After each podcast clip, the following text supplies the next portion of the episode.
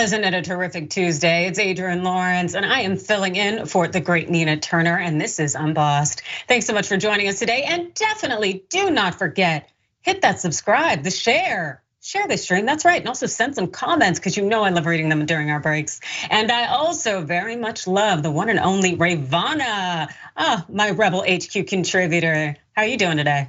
I'm great. I'm good. Looking forward to it. Happy to be on the show with you. Yes, and especially the congrats on finishing law school and graduating. That's a huge, huge feat. Thank you. Yes, and I know they could definitely use your help down in Florida because they seem to be passing all sorts of laws that are very problematic. Um, and one in particular has a fifth grade teacher in a situation where she's now being investigated by the Florida Department of Education. Yeah, and this investigation is coming after that teacher showed her students a strange world. That's a 2022 animated Disney movie that happens to just have a biracial gay character. Yeah, that's right. The teacher's name is Jenna Barbee, and she shared her story on social media. So due to the fact that they spent their morning state standardized testing, uh, I had a lot of students not in my room who typically are, and I had another teacher students in my room. I thought it would be a great time to give them a brain break by showing a movie that related to what we were learning about in school. Other fifth grade classes did this as well. So I want to bring up the issue that I'm in trouble for. I was told by every teacher and mentor at our school that our method for approval by administration of showing movies was to have a signed parent permission slip for PG movies. I had that from the beginning of the year. The whole fifth grade team had signed permission slips for PG movies with no objections to specific content. Um, I actually had one student who did have objection to specific content, not showing the Buzz Lightyear movie, but she wasn't in my classroom anymore. So it wasn't a big deal. Uh, the reason I was turned in is because one of the split students was a school board member's daughter. That school board member is currently on a rampage to get rid of every form of representation out of our schools.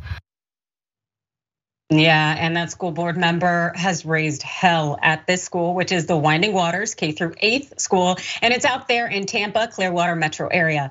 That school board member, who's also a parent, her name is Shannon Rodriguez. Here is a picture of her. Uh, yep, uh, this woman in particular, do not snicker. Uh, now, she reported the teacher Barbee to the Florida Department of Education. And in response to Mrs. Rodriguez's complaint about Barbee showing that Disney film, well, the Office of Professional Practices Services launched an investigation to determine whether to revoke her educator certificate. Yes, they sent her this letter pictured here saying they're initiating an investigation over the film on whether showing that Disney movie and also it could end up taking away Barbee's license. And this is wild in particular because Florida is uh, in crisis right now due to lack of teachers. But anyway, they pushed forward. And so after notifying Barbee of the investigation, well, the school put out this statement. Yesterday, the Disney movie Strange World was shown in your child's classroom. While not the main plot of the movie, parts of the story involves a male character having and expressing feelings for another male character. In the future, this movie will not be shown. The school administration and the district's professional standards department is currently reviewing the matter to see if further corrective action is required.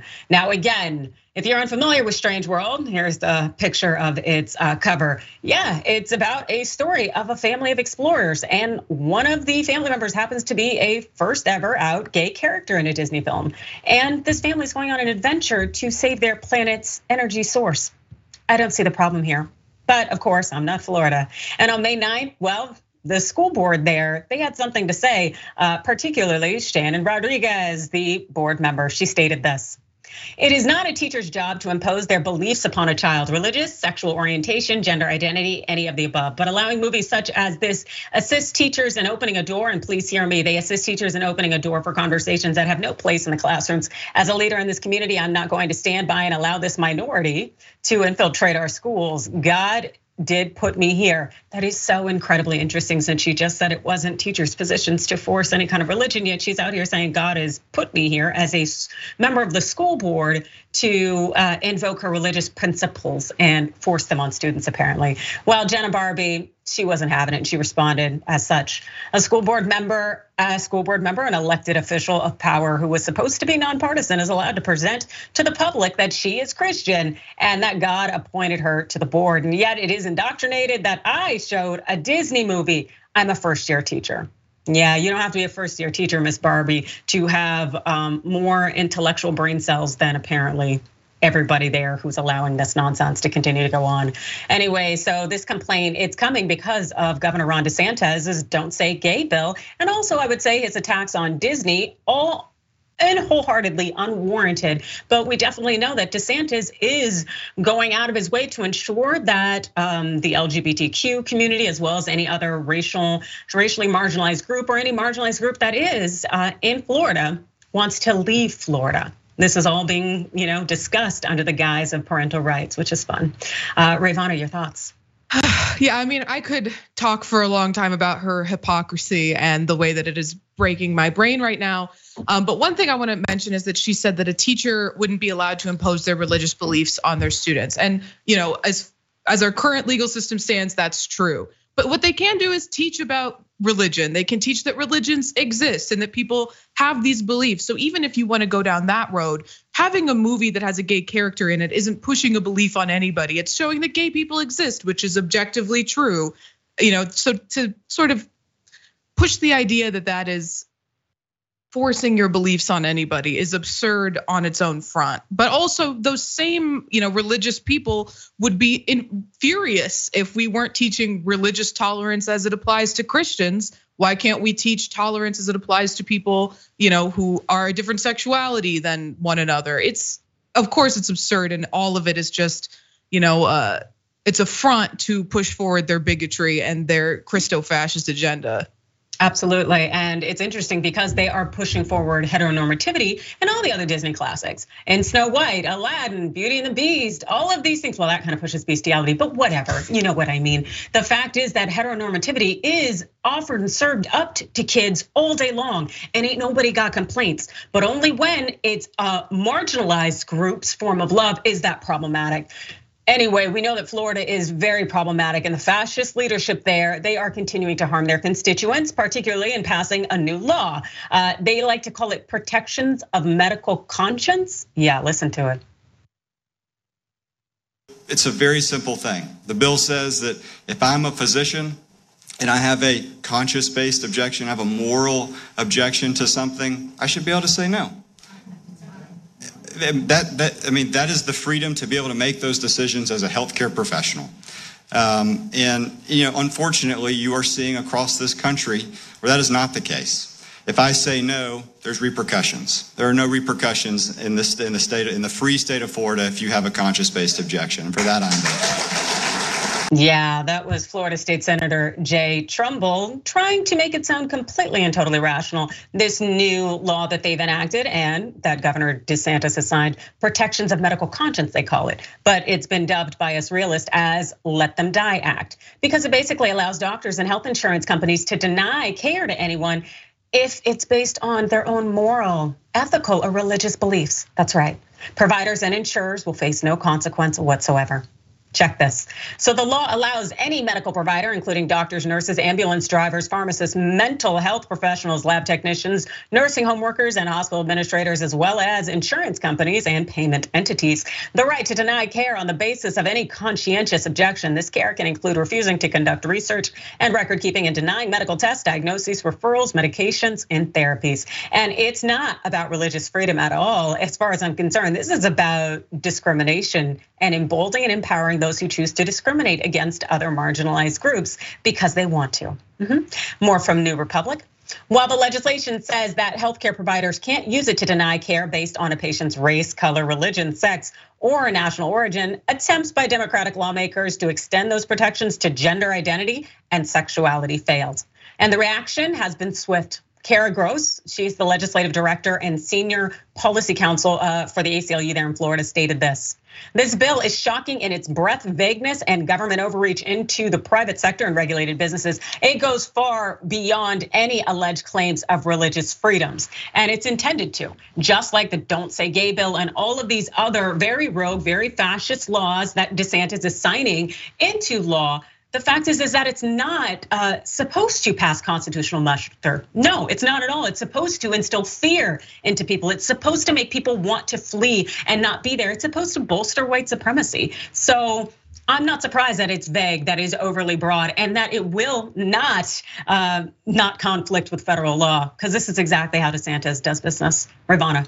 Yeah, I mean, that's exactly it. There's no way that this could withstand a constitutional challenge, but you're right. That's not the point of it. The point of it is to instill fear in these minorities and let them know that they're not safe in, in this, uh, in the state of Florida. But I do want to say, what kind of genuinely held religious belief that a healthcare provider could hold that would allow them to deny care to somebody that might result in them dying? What sort of, what religious justification could you offer to support that. That is absurd. That's disgusting. You know, it stands against everything that these, you know, Christians in this country purport to believe that the people who are passing these laws claim that they believe, you know, that they they believe in the love of Jesus Christ and they love, you know, thy neighbor as thyself. Well, I don't think you would watch yourself die as you drove the ambulance away because, you know, that person was I mean, it's absurd, it's ridiculous and it truly is just pure bigotry.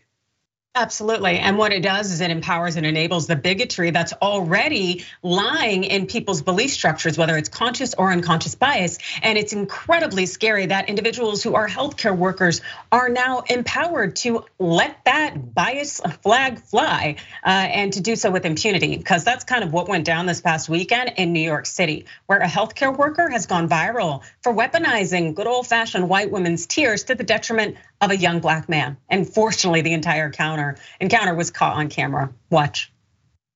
Help! Help me! Please help me! It's not your bike. Please help me! It's not your bike. Please help me! Help! Please get off me! Wait, what the fuck is going on, bro? Please get Yo, yo, don't Nah, nah. take it, bro. now you're not getting the bike, bro. Hey, now you're not getting the bike. Help! You're not getting Get the off me, I'm dude. not. No, Why you took his phone? What's wrong with you? stupid as something. You're not touching his my phone. phone. Do not touch his phone. I'm not touching you. You put, you your stomach on my hand.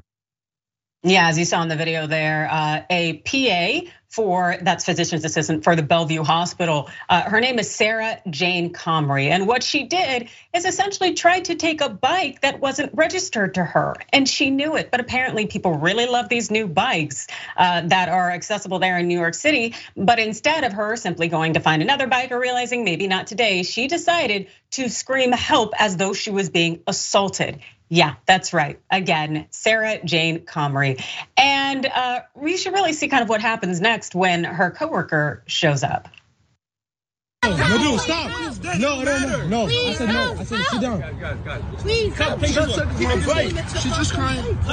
You're not crying. You're not crying. I got. Stupid. I got It's you on my video. Bike. Drunk. Wait, you you you, you pulled it out? Hey, Hassan, you pulled it out? Hassan, I don't give a fuck. Hassan, you pulled it out? Ah, This is my bike. It's on my account. Please move. All right, so why don't we set reset the bike? I'm not resetting the bike. It's his. It's his. It's his. Reset it. I'm gonna pull it out on your account. You Let an her go on her actor. I don't give a fuck. That's This is my fake crying. Guys, It's fake crying. Stop fake crying. Hey, stop touching me. I don't touch you. Hold up, hold up. Hey, stop touching me. Stop touching me. Why don't you take this bike? Stop touching me. You not I will. I Just Exactly. So take it. out of here. So take it. Ah, Boogie, you're stupid ass. Fuck out of here. Dumbass. Your baby gonna come out with Wait, wait. How you stop crying? Fuck. Not a not a tear came down, miss. Not a tear came down. Fuck out of here. All right, so uh, two things in particular really bother me about that situation. For the moment that she sees a white man, her little white savior roll up, she starts fake crying. Yeah, those white woman tears, they have caused the lynching of black men for centuries. And she knew exactly what she was doing, just like Amy Cooper did in Central Park. Comey knew exactly what was going on here. Sarah Jane Comrie, excuse me. She knew what she was doing. She knew and so she knew it would get this man on her side. And that's exactly what happened. Because that second point I want to make is the fact that he comes up and thinks he's being a neutral bystander in some way. And he's his response is to say to the young men, oh, you could just reset the bike and give it to her. As though white supremacy should always win. Oh, let's make sure this white woman is taken care of. It's not a matter of the fact that no, that is your bike and that's in your registered name. She needs to step off. No, it's a thought of, oh, these young black men just don't understand that they can just bow to the side and let her have what she wants. Get the hell out of here. You are not neutral. You are not helpful. If anything, that little unconscious bias that's operating in the back of your mind is part of the problem. So while it seems that Comrie is operating on conscious bias, her a little unconscious bias buddy is also part of the problem. But I'm very, very grateful that these young men stood their ground. Rayyvana. Yeah, absolutely. I was I was glad to hear the men calling out the fact that she, you know, flipped the crying switch like that and flipped it back off when she realized that, you know, she wasn't going to get what she wanted, which I can only assume is, you know, for the police to be called on these men or for them to be, you know, uh, accused of assaulting her, which was what she was trying to portray as happening. But I think you're exactly right about the bystander who came over because what he was demanding for them to do was, uh, you know, pay for the amount of time that this woman had stolen between Uh, him in the bike and return it to her or return it so that she could then check it out, which is ridiculous and not a solution whatsoever. And only one you would offer if you, you know, even implicitly believe that somehow he's in the wrong when she clearly is the person who is causing this entire commotion and he's done nothing. I also read that she stole that bag of food that's in her hand and that that was actually his lunch. So, you know, I mean, this this woman was just completely out of control. No, without a doubt. And the thing is, it's it's just like um, in that same vein of always asking black people, "Oh, do you forgive this white person who did this terrible thing to you?" It's the thought that we have to just step aside and allow the white person to have whatever is necessary in order to cause or bring the peace. It is a problem. That young man's bike was his. I don't care uh, how far it went, how didn't, how far it did not go. The fact is that you need actual justice in that situation, and there should have been no question about it. But you know, uh, Sarah Jane Comrie got essentially what she wanted. That video went viral, tens of millions of views, and it got the attention of her employer because, as you may have seen during that video, she found time to take off her badge for Manhattan's NYC Health and Hospitals Bellevue. Uh, but uh, yeah, the employer had some time to put out this statement. They said, We are aware of the video involving a healthcare provider off duty and away from the hospital campus. The incident in this video is disturbing. The provider is currently out on leave and will remain on leave pending a review. As a health system, we are committed to providing an environment for our patients and staff that is free from discrimination of any kind. Yeah, uh huh. And the thing is, is that, you know, I teach unconscious bias. The reality is, we all have it. I am not above it, I have it too. But I do have an obligation to work to dismantle that unconscious bias, to bring it to my consciousness and try to remove it or reduce its impact on the world around you. When you have instances in healthcare where these providers are not putting in the work, what you have is the death of black and brown people. You have the death of black and brown women, the death of black and brown babies. And the stats have shown us that time and time again. So by virtue of Sarah Jane Comrie being in the healthcare profession and weaponizing white supremacy like that against those young men, consciously doing so, based on what I saw, that should tell you she should not be anywhere providing for anyone in terms of their health. Rayyvana, do you have any last thoughts? Yeah, just that if the hospital wants to prove that they actually have a commitment to, you know, diversity, equity, inclusion, then they should swiftly fire her. Their review should be quick. And I think it's quite obvious what the solution is. You shouldn't have this woman near, you know, a healthcare system, especially where she's more likely than not, you know, assisting in the treatment of black patients because we see that she's a racist individual. We know that that's also going to play into the way that she does her job. Absolutely. And if anything, if I were a doctor who'd work with her, I would not work with her because that's just screaming malpractice insurance going through the roof. Because this video is out here showing how she cares for Black lives and her weaponizing white supremacy to their detriment. So you can't tell me that all of a sudden uh, the flip gets switched or the switch gets flipped when she logs on for work. No, no, no, no, no. She carries that same mentality with her in the job she does. And anybody who wants to talk more to Bellevue, well, what I can tell you is they have a community advisory board that meets monthly, and the next meeting is coming up on May 24th. So if you go to their website in Bellevue, there you can ask for a link to attend and participate in that uh, that meeting, which it says is available by WebEx and also conference call. Uh, and if they try to tell you you have to appear in person, it's okay to push back because we have a right to speak our piece and to ensure that citizens and we the people are protected away from what what Joe Biden says is the most dangerous thing facing the United States, white supremacy. That's right. And I've got more for you. We will be back after this break.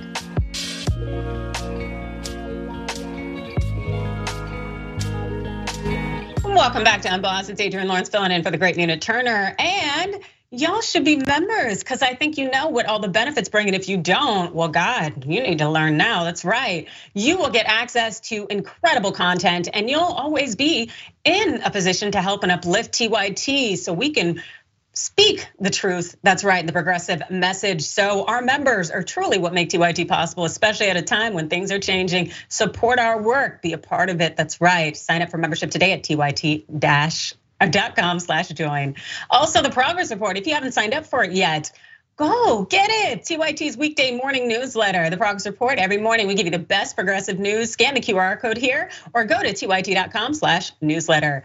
Oh, and with George Santos gone, yes, we were just talking about that. There is some new merch dropping at TYT, at Shop TYT. Uh, yes, so check out Bye Santos Design. Bye bye Santos. Yeah, go ahead and get it at Shop TYT com and also get on this podcast. That's right. You can check in on Unbossed, any episodes you missed. Hear us, be with us, Apple Podcast, Spotify, Google Podcast, wherever it is, and give us those five stars. Oh, for the TYT members out there, Kyle CH says, Congrats, Ray, on your law school. Uh, uh, uh, that's so great. Graduation, huge. Love it. Now just the bar. Mo Fury says, My white mama would have beat my white ass if I had pitched a fit like that for not being allowed to disrespect someone, not condoning violence as a teaching tool. But it's obvious this girl has never been scared of a damn thing. Uh, I will say she is a woman. She is very much an adult. It's my understanding. She's also a parent. Um, this isn't pitching a fit. This is someone weaponizing white supremacy. It's not. It's not the same thing. This is this woman knowing the circumstances and that it could get those young men hurt. Uh, but yeah, I'm glad your mama would have checked you even at that lower threshold. As far as Twitch goes, Dissident PM says, Ray, yes, congratulations, Rayyvana. I saw your message on your Discord over the weekend. C23 Jones 88 says she made a conscious decision to try to get the black man killed. I think attempted murder charges are in order. Damn, we need a Karen law, some kind of charges. And the worst part is New York did pass a law about uh, filing false police reports or something of that nature with like a hate crime additive or whatnot. But the thing is, it's like it actually needs to be enforced and the consequences need to be significant uh, because they weren't really enforced when it came to Amy Cooper, but of course it was enacted as a result of Amy Cooper. But the reality is there are still white women out there who have no issue with weaponizing their privilege and their supremacy. And that is part of the problem. And someone else who happens to be part of the problem is Rudy Giuliani. That's right, we're not done with him. And if you saw the news cycle, you would know that it's not a good look, especially this time. It's a stomach stomach churning sexual abuse lawsuit that's been filed against the former attorney for Donald Trump. And the allegations here, 70 pages of a legal complaint filed yesterday. And generally, we do not identify the names of sexual assault victims, but the plaintiff has decided to bravely make her name public. Her name is Noelle Dunphy, and we're gonna put up a picture of her here, and you can see her not particularly comfortable sitting next to Rudy Giuliani. She's suing him for $10 million based on allegations of sexual assault and harassment, wage theft, and other misconduct. Now, Dunphy says she was an emotionally vulnerable domestic violence victim when Giuliani hired her as a director of business development for his firm. Now, during their time together, she captured numerous audio recordings of Giuliani that really bolster her case, that's for sure. And here's a little bit of her lawsuit. From the start, Giuliani worked aggressively to hire her, offering her a once in a lifetime opportunity to work for an annual salary of $1 million as his director of business development, Noelle Dunphy alleges. But that $1 million pay had to be deferred, of course, since we know Giuliani is broke. And he said it has to be deferred until after his divorce settlement with his third wife. Uh, Giuliani reached a divorce settlement in December 2019, but Dunphy said all she got from Giuliani were a few cash payments totaling $12,000 to cover living expenses. He still owes her 1.98 million, she says. Uh, but one thing he also definitely gave her seems to be extensive trauma. Yeah, that's right. Um, he was supposed to represent Dunphy in her legal fight involving claims of domestic violence against her, uh, it seems, ex partner in some way. But she says he never did that. Instead, he forced her to settle it, and then he also forced himself on her. The 70 page filing details multiple instances of sexual harassment and assault, including accusations that Giuliani forced Dunphy to perform oral sex on him at his Upper East Side apartment. And while he took phone calls, Giuliani aggressively pursued a sexual relationship with Dunphy, the filing says, and made clear that satisfying his sexual demands was a requirement of her job. He continually pressured her into sex and was unconcerned about whether Dunphy had given consent, the complaint says. Um, before we jump more into this, I will definitely tell you, uh, as an expert in the sexual harassment area, that sexual assault is included under the umbrella of workplace sexual harassment. It also uh, is included under the umbrella of criminal laws, as we know, and other civil laws, but it's not okay. And also quid pro quo, a pay pay for play kind of thing, that also is not okay. It's very much legal. Um, the problem I can foresee Dunphy running into, even though I'm sure her lawyers are on it, is the size of whatever Giuliani's firm was, because if it's not big enough, it won't be protected under the Civil Rights Act. Um, and so they might have to seek some kind of, um, you know, uh, just some kind of remedy under other state law theories. But still, it does not take it out of the fact that the things she alleged are not okay and they're wrong. And unfortunately, they don't in any way shock me knowing how Giuliani has really shaped up to be a person. Rayyvana, are you shocked? Oh, not at all. This is, you know, very believable behavior from Rudy Giuliani. It's also unfortunate that, that, you know, this type of sexual harassment, you know, either quid pro quo sexual harassment like it is in this case or, you know, hostile work environment sexual harassment are so common today. And, you know, there's been so many points in our history where you know, I think as a society we've thought this is the moment where we've moved on. You know, this is the moment where we've decided to end workplace sexual harassment. Um, I know that there was a moment during the Anita Hill hearings that people really thought this is bringing attention to it, this is going to stop it, and then um, in the you know 2017 2018 at the height of the Me Too movement, people really believed it was ending there, but it hasn't, unfortunately know, I've been working in the employment law clinic for the past couple years for my school, doing sexual harassment claims. It's not gone, and you know, there's so many people who don't you know, and we mentioned that, it's unusual to say the name of the victim. Usually they don't want to bring that kind of attention on themselves, and the repercussions that even you know making the accusation, you know, especially true accusations, can follow them after they leave that job. And if they people sue their employer, unfortunately in the future other employers are going to think, "Oh, this person is litigious, maybe we don't want to hire them and take on that burden." Even if the thing that they were suing for happened, even if they were the victim of sexual harassment in the workplace. So it is really brave of this woman to put her name forward, uh, you know, and hopefully it can inspire people uh, to all to do the same. And we really need to remove the the stigmatization of the victims in these cases. Absolutely. And we have to remove it too, in part because we do have the explanation here that she had just gone through an abusive uh, relationship and partnership. So she was probably extremely vulnerable. And to have her own economic independence and to have this job working for this individual who is very esteemed and has his reputation and his connections, she probably was under the thought that I have to endure this in some way. And she was not necessarily thinking in a healthy place, uh, but that doesn't mean she's any less the victim. Uh, and there's also some pretty interesting aspects of her lawsuit, because as I mentioned, there were a lot of recordings there. So check out this headline from MSNBC.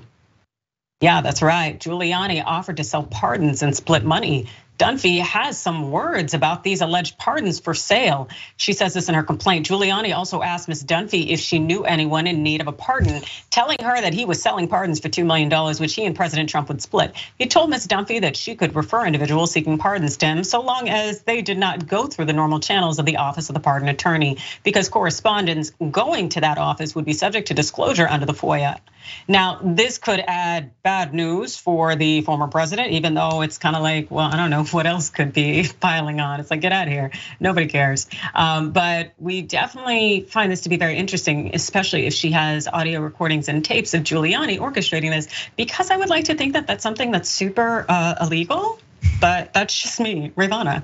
Yeah, I'm sure those tapes exist. I think that Rudy Giuliani is maybe the worst, the worst uh, person positioned to cover up his tracks when he's doing things that are illegal. I mean, he's you know a bumbling idiot and just absolutely incapable of keeping his mouth shut. Definitely follows the trope of conservatives always doing their crimes on camera. So I'll be really interested to see how this uh, this case ends up.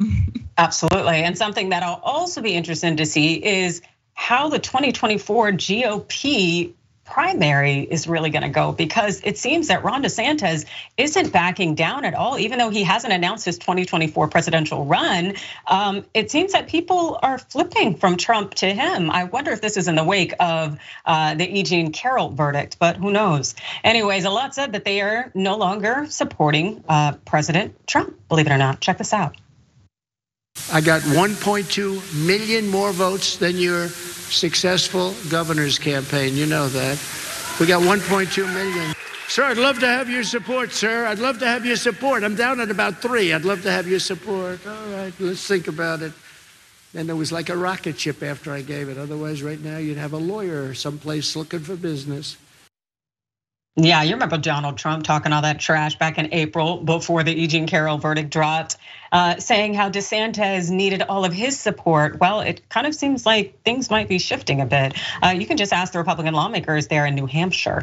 In late April, Juliet Harvey Bolia, a Republican New Hampshire state representative, was one of dozens of elected officials whose endorsements for President Donald Trump announced at a PAC rally in Manchester. On Tuesday, officials at Never Back Down, the super PAC backing Florida Governor Ron DeSantis, said Harvey Bolia is throwing her support to their guy. She is one of four New Hampshire legislatures, legislators. The others are Representative Brian Cole, Lisa Smart, Deborah DeSimone, uh, whom Never Back Down identified as flipping from Trump to DeSantis as it rolled out endorsements from 51 lawmakers in the state who signed a pledge to back DeSantis. Now, Representative Harvey Bolia wanted to provide some clarification to her endorsement of DeSantis, uh, saying this I'm endorsing both.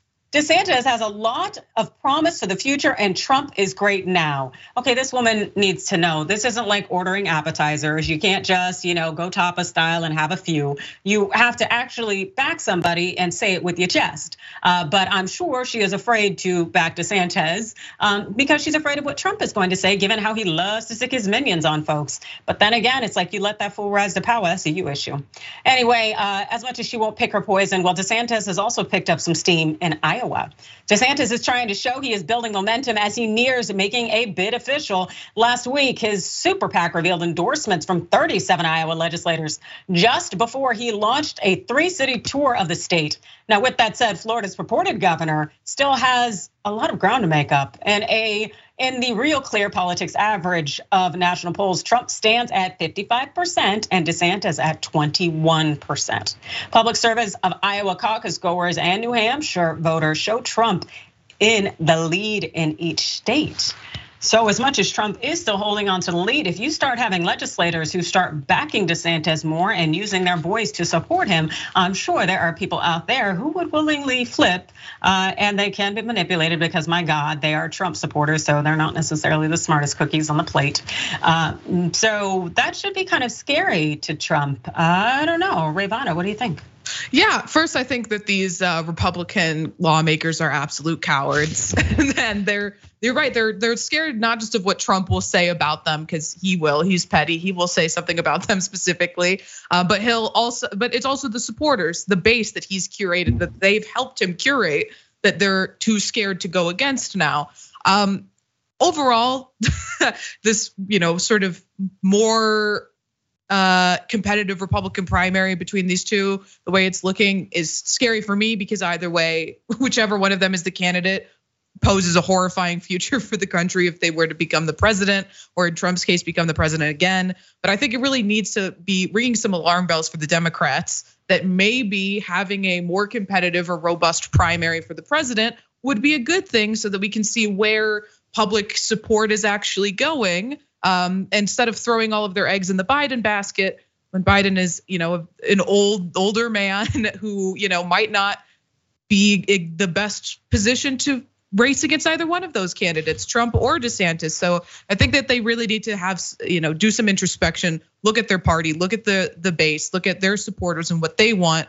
Um, so that when the Republican primary is over, we're we're not looking at a huge differential between Biden and whichever Republican candidate it may be. Although I think it's probably going to be Trump. If it were DeSantis, you know, I think that they need to get serious about their chances moving forward, especially you know with Biden as the candidate.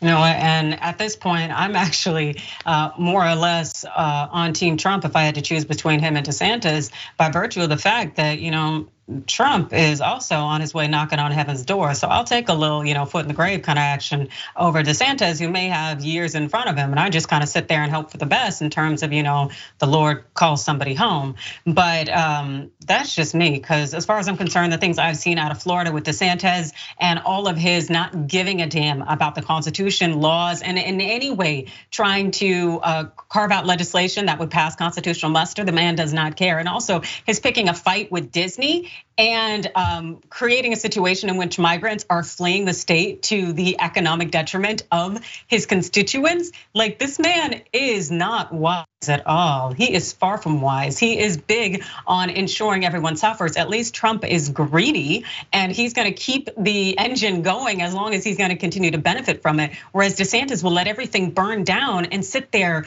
grinning with pudding smeared on his face. Any last thoughts, Rayyvana? I had something with the pudding comment. I'm sorry. No, I think you said it all. All right. Well, we will have more for you when we get back. I'll see you in a moment.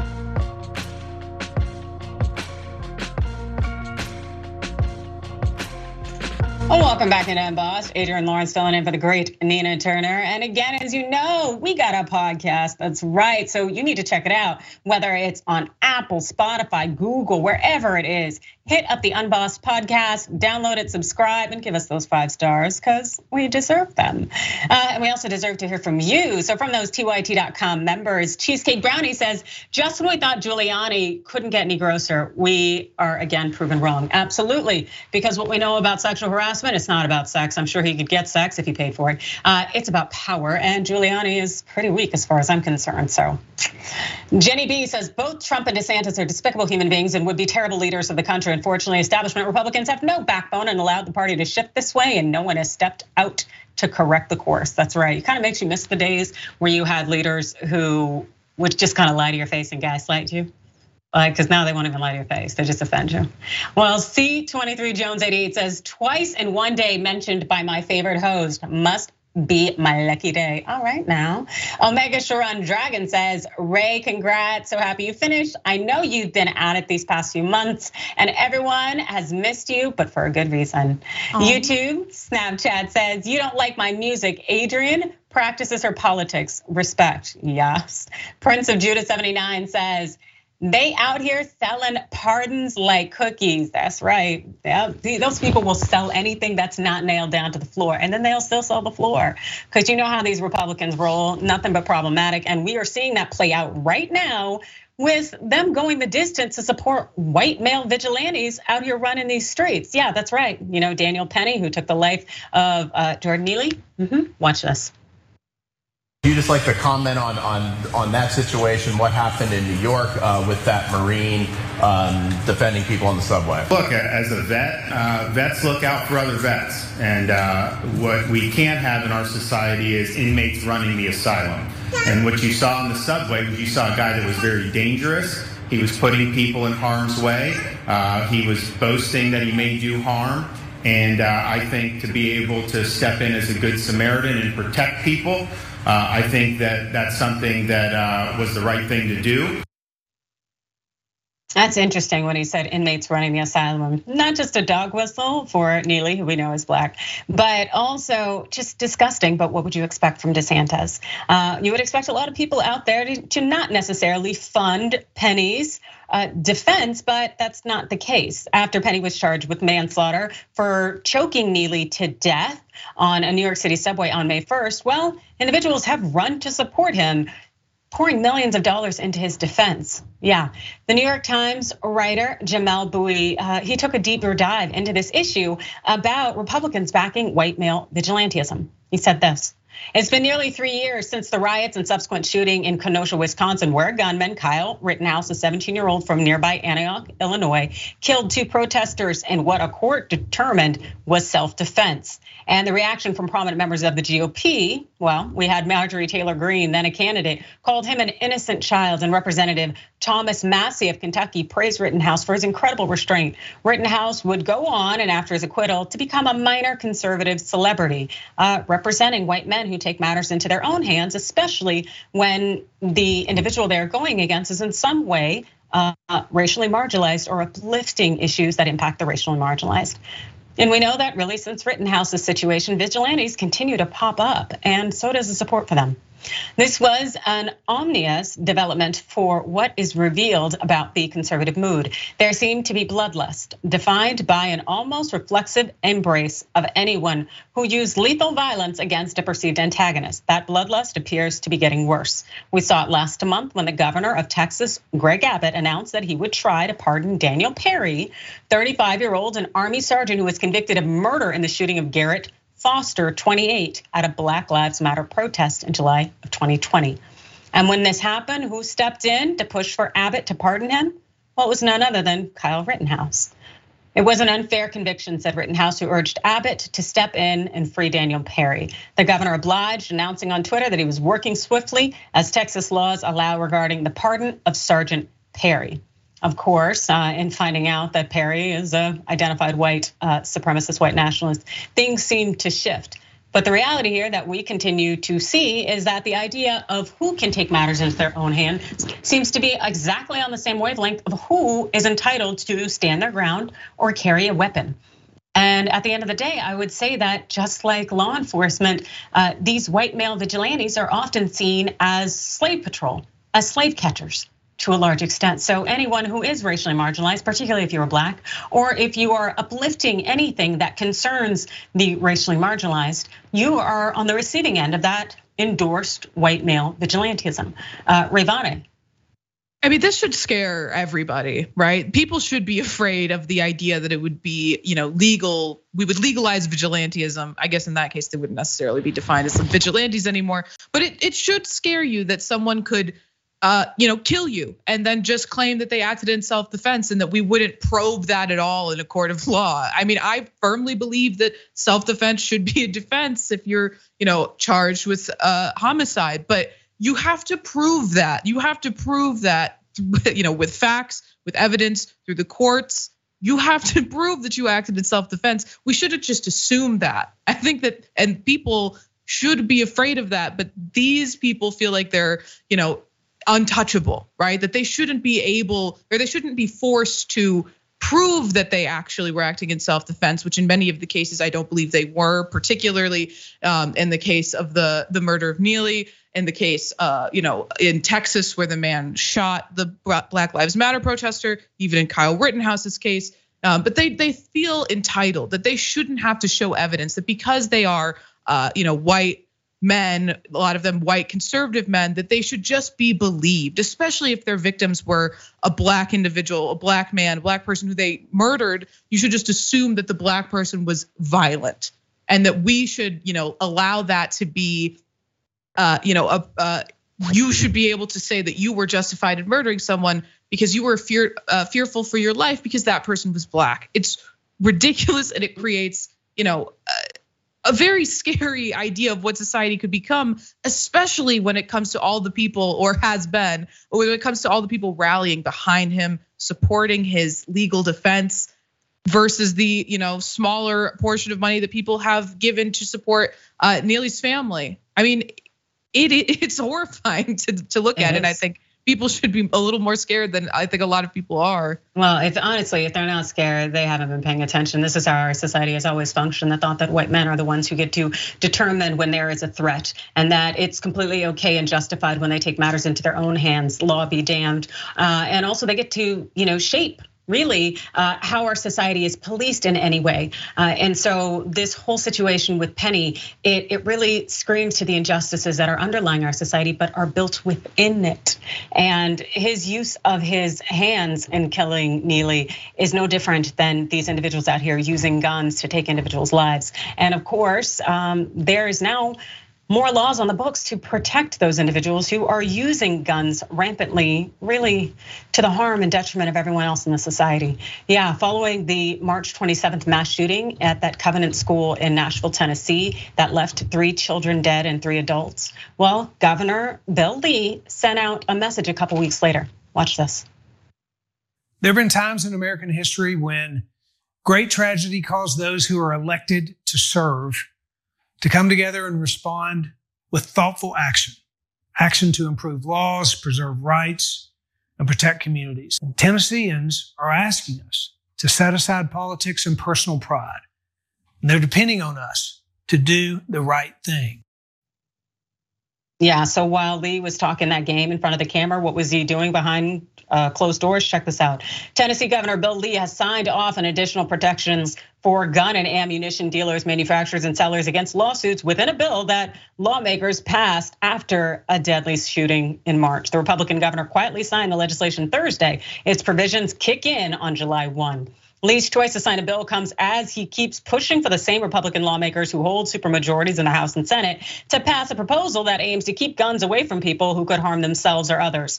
Lee has called lawmakers back into an August special session to consider the change after they adjourned last month without taking up his temporary mental health order of protection proposal. Yeah, that's really cute. Because again, as we have stated, mental health uh, problems are everywhere, yet we're the only ones having these mass shootings. And I would like to say it's definitely the access to the guns. And instead of um, maybe broadening the avenues for which we can make change and hold people accountable, well, Lee just narrowed it by making it more difficult to uh, hold gun manufacturers accountable. And the thing is that Tennessee is not the only jurisdiction where there are protections in place uh, against any kind of firearm manufacturer. No, 17 states have have given some kind of immunity to the gun industry. And also, federal law basically shields these manufacturers. That shows you that our leaders and legislature are more likely to pass laws to protect those who create these instruments of death than they are to protect the lives that are unnecessarily dying. I don't, I don't get it, Rayyvana. I mean, pointing out Republican hypocrisy, you know, it's easy to do because it's every every word that comes out of their mouth is is hypocritical. And it, but at a certain point, it just becomes so frustrating um, because the politicians seem to, you know, obviously they don't care about the hypocrisy. Their campaigns are getting funded by the gun lobbies, the gun manufacturers. You know, they'll continue to to say whatever they have to to try to appease their constituents who are righteously angry that these laws are allowing their children to get murdered in schools or you know people to feel unsafe every day leaving their house uh, while simultaneously taking money and passing laws to benefit the industries that facilitate that happening. Um, and I, I, just wish calling attention to this hypocrisy would change the minds of the voters more than it does um, but and it's just infuriating to watch this happen again and again and again and again and to see so little change and to see politicians pretend that they're standing for the people when we can tell we know objectively that the people want more gun regulations you know in every state all across the country you know republicans or democrats independent doesn't matter. People are for you know common sense gun reform gun regulation and it just doesn't come. It doesn't matter how many children are getting murdered in schools. These politicians don't care. So for them to stand in front of a camera and pretend that they have the moral high ground or that they care about, you know, the the bodies of the children that are getting buried, you know, every other week it seems, it just it makes me so angry. Absolutely. It's infuriating. It's enraging. It's just, it's not only hypocrisy, but it's just uh, so incredibly disgusting. The thought that the first action that they do after three children and three adults are killed at their Christian school is that they pass law to protect gun manufacturers. That tells you where their priorities are. It's protecting their pockets. It's protecting the NRA and the gun lobbyists who are out here um, passing off coins to these lawmakers in order to get them to allow these guns to be so accessible and so widely available, even if it means that it's going to be our death, our plight. It is us who are going to be the targets, uh, not not any kind of animal for hunting or usage or any kind of lawful or legitimate use. No, not the case whatsoever. It's just it's astonishing to me. But um, then again, it seems that that is the path that our nation has chosen, and uh, it's sad because it's like we're imploding from within, and we're just going to end up killing each other at the end of the day. But then again, those are just my thoughts. Um, but I wanted to get your thoughts before we close out the show, Rayyvana. So so, uh, what's next for you now that you have passed law school? What's going on? Well, I have to take some time study for the bar. Um, I'm gonna keep working. I work for a disability rights advocacy organization right now. I'm gonna keep keep working there for a while, but I really want to focus on making a lot of Rebel HQ videos for everyone to watch. Continue, you know, uh, co-hosting and guest hosting for TYT. Um, but right now, I'm just taking a minute to catch my breath after being in school for the past 22 years feels nice to have a moment where I, you know, I know that I don't have any assignments due or that, you know, even when the fall comes, I won't have to go back uh, and do, do a whole other year of this. Um, yeah, just enjoying it right now. That's cool. That's cool. It's definitely a new chapter of your life. Um, Gosh, and it is so incredibly fun. And to be honest, I absolutely loved the bar exam. And if I got to sit and take those all day long, it would just be my treat. So I do hope you end up loving and cramming for the exam and also doing all of the logical analysis. I definitely wish you the best. You are going to have a blast. And I'm excited to see your incredible videos continue to pop up on Rebel headquarters. You all head over there to check out Rayyvana's videos on Facebook as well as on YouTube. And my videos will be there. I know I need to get back into action. I've just been holding uh, down Unbossed for the last what, few days. That's right. Uh, and you will also happen to see me tomorrow. So I look forward to it. And in the meantime, you're definitely going to want to watch this next show because I hear it's pretty awesome. Thanks for watching today. Ciao, ciao.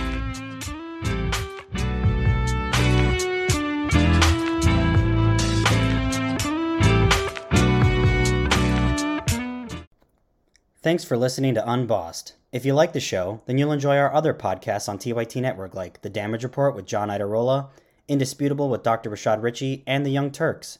Make sure to listen and follow, and if you like what you hear, give us a five star rating.